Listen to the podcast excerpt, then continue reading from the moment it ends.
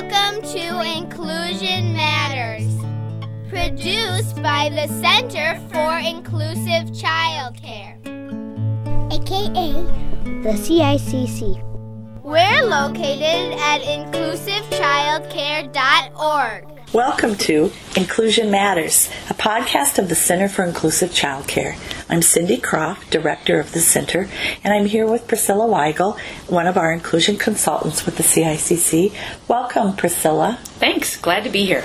So, we have been talking about sharing concerns with families over the last few weeks. Yes. And today we thought that we would uh, really maybe even start to conclude this topic by looking at what families might be going through after um, their childcare provider or teacher has shared a concern about their child with them. Mm-hmm. And what we typically call loss of dreams and, and that grief cycle that goes along with a family's um, journey mm-hmm. as they start to think about maybe there is a developmental issue or they've even started the assessment or evaluation process. Mm-hmm. So we want to talk a little bit today about families and our relationships as early educators working with families in this process.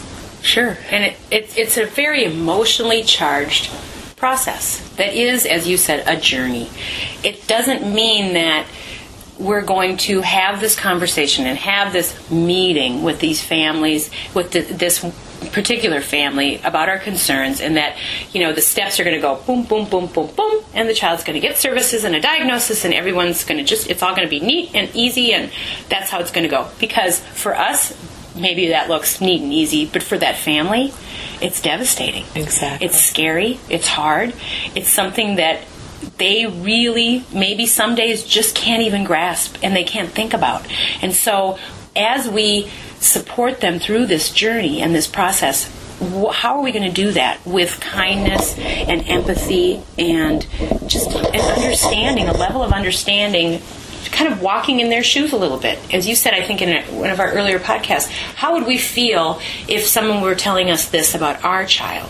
What would be our emotional response?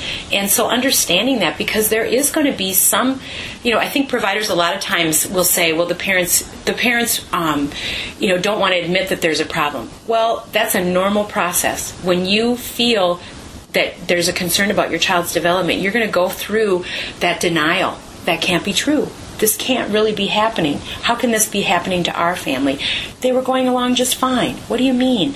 You know, so that that denial piece isn't a negative shutdown.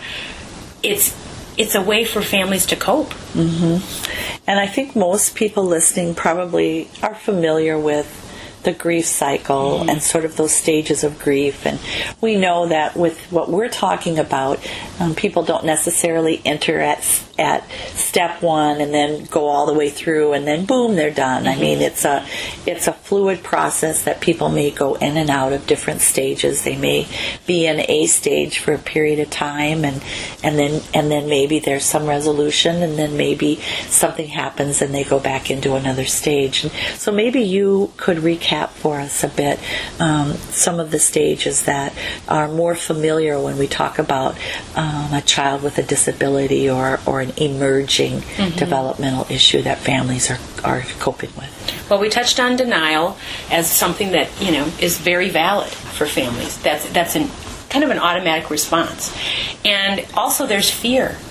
What if if I make this call, that will make it real? And so when we give that phone number or the information about screening and that parent sits on it for weeks and weeks and weeks and we think, why aren't they doing anything about this? It's because they can't. Mm-hmm. They truly can't right then. Because they're scared that if they pick up that phone and they actually take their child in, someone's going to say, this is it. And oftentimes, you know, research has shown too with, with parents of children with autism, they have a gut feeling that there is something wrong there. There's something challenging their child's development. And this would be a way to just make it real. An and then what do I do? An affirmation of, oh, this is serious. Oh my goodness, I have to change every plan I ever had for my child. You know, and then they oftentimes jump to the worst case scenario because that's what we do with fear and anxiety how am I going to parent my child if this happens? And they and they jump to that you know scary scary end. And you know through that process there as you said there may be times where there is acceptance. Maybe they look at it at some point as they go through this cycle. Okay this is this, this is what we need to do to to make sure our child's needs are met okay, we're going to move on and, and start to move forward to the next step. But then something might happen that would just derail that train again. Maybe they would go to a birthday party of some, one of their friend's child who is the same age, and they look at all those kids and they say, wow, look at that. Susie is really not at that same level.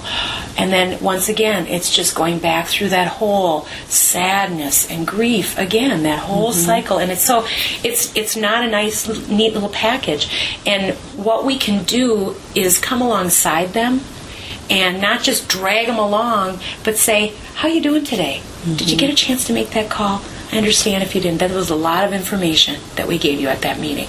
I understand that, you know, that would be hard to take that first step. Let me know what I can do. But keep bringing it mm-hmm. up in a real kind, caring way. Not, why aren't you doing this? Better get on that. Because that's going to just heighten that anxiety again. Why are they pushing me so hard? I'm not ready for this. I don't want to do this. You know, and then that's going to build that wall. We want that connectedness to be fluid, as you said. That's a great word in this process. It is a journey, and it's not going to be always how we want it to end. Right. We have to take our cues from the family. I know you and I hear many times from early educators who will say, and it's not positive. Mm-hmm. They will say that family is just in denial. Right. And it'll be almost an indictment as though that family won't do the thing they need to do next. Mm-hmm. And we have a good friend who has a child with a disability who sometimes likes to say, rephrase denial as a state of hopelessness, hopefulness. And so, from her perspective, it's more that the family is in a place of hope where they're they're sort of just waiting. And I I think that's a nice way to frame it. And it is as you said a place where people have it's a resting place mm-hmm. where before they take the next step. And I do want to encourage people who might be listening to really watch language like that when they're yes. talking to one another mm-hmm. because it is a place where where people sometimes need to be.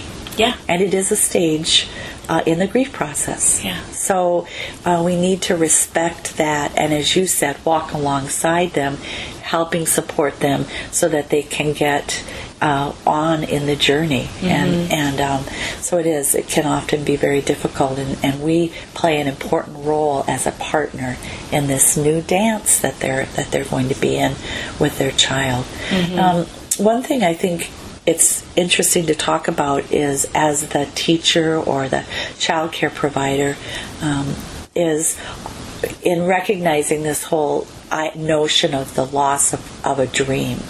Um, and I, I don't know if you could elaborate on that concept at all, but um, I know often we hear that phrase and, mm-hmm. about a family who now that now they kind of had a trajectory sure. for their child, mm-hmm. and now Right. It's turned. Right.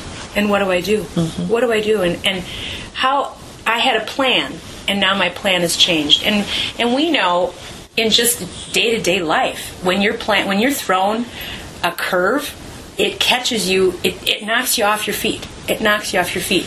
So having that understanding that this family is moving from maybe thinking that you know my child's going to learn to walk, they're going to be potty trained, they're going to be, mm-hmm. and you know, all those things based on developmental information. And now, so far, we're not on that path at all. Right. It's so different.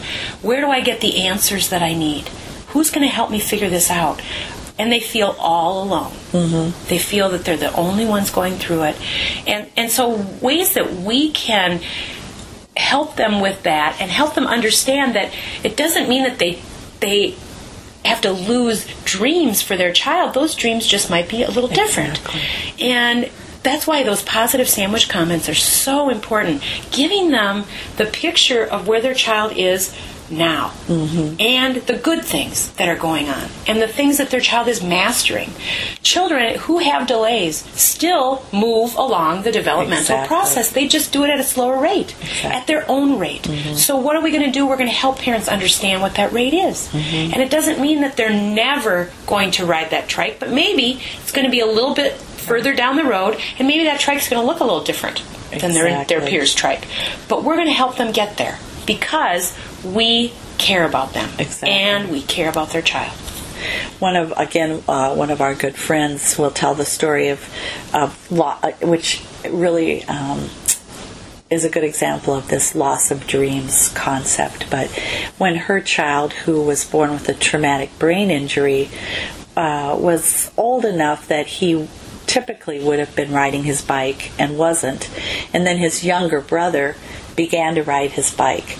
Um, she was very sad one day because she recognized that the younger brother developmentally had passed his older brother. Mm-hmm, mm-hmm. So she experienced once again the grief cycle. Yeah. She went into it again, sort of went through some of the stages, wondering where mm-hmm. her son would be, the older son, what his development would mean for him. And she kind of jumped to the future. Well, um, of course, she didn't know. Sure. But I, I think it's fun to report that, you know, he's now um, 18 or 19. He's in college. Yeah. He did take driver's education and got a learner's permit. He isn't driving, but he has a learner's permit. Mm-hmm. And so I think at the time, at that time, when she saw the younger boy dri- riding his bike, she couldn't have imagined Right. college and driver's education. Mm-hmm. But you know that's what he achieved and so i do think for us as the people working with families we never want to quash dreams we never want to say a child will a, a child won't do this and this and this what we want to be is the person who stands again alongside the family and says in our program these are the kinds of things we'll do to enhance development and we'll walk alongside you uh, and we will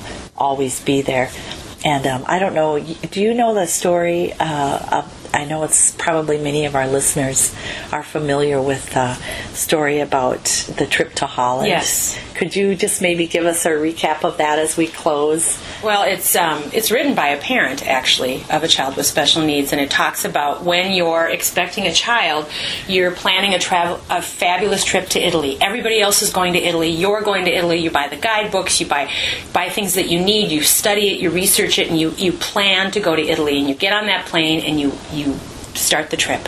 And before the plane lands, the flight attendant comes on and says, "Welcome to Holland." And you think. Holland? I didn't plan to go to Holland. What do you mean? And so there's that process of disappointment, depression, sadness, all the things that anxiety, grief. I, I didn't prepare for this. What what's going to happen? I don't know anything about Holland. But then when you start to settle in and realize Holland has beautiful things. Holland has tulips and red Rembrandts and lots of wonderful things to offer. And so our job, you know, using that as an example kind of is just to help the parents understand Holland a little bit or say that we're going to help them figure out Holland. Maybe we don't know Exactly. the next step. Our own, you know, in our skills, but it's it's going to be something that we're going to help them cope with together. Exactly. Thank you so much for sharing that. I, I think it's a wonderful way to It is. conclude this conversation on loss of dreams. And we thank all of you for listening today, and uh, we'll continue our conversations. Priscilla, thank you for being here. And we really appreciate all the listeners out there. We certainly do. We thank do. you all. That's all for now. See you next time.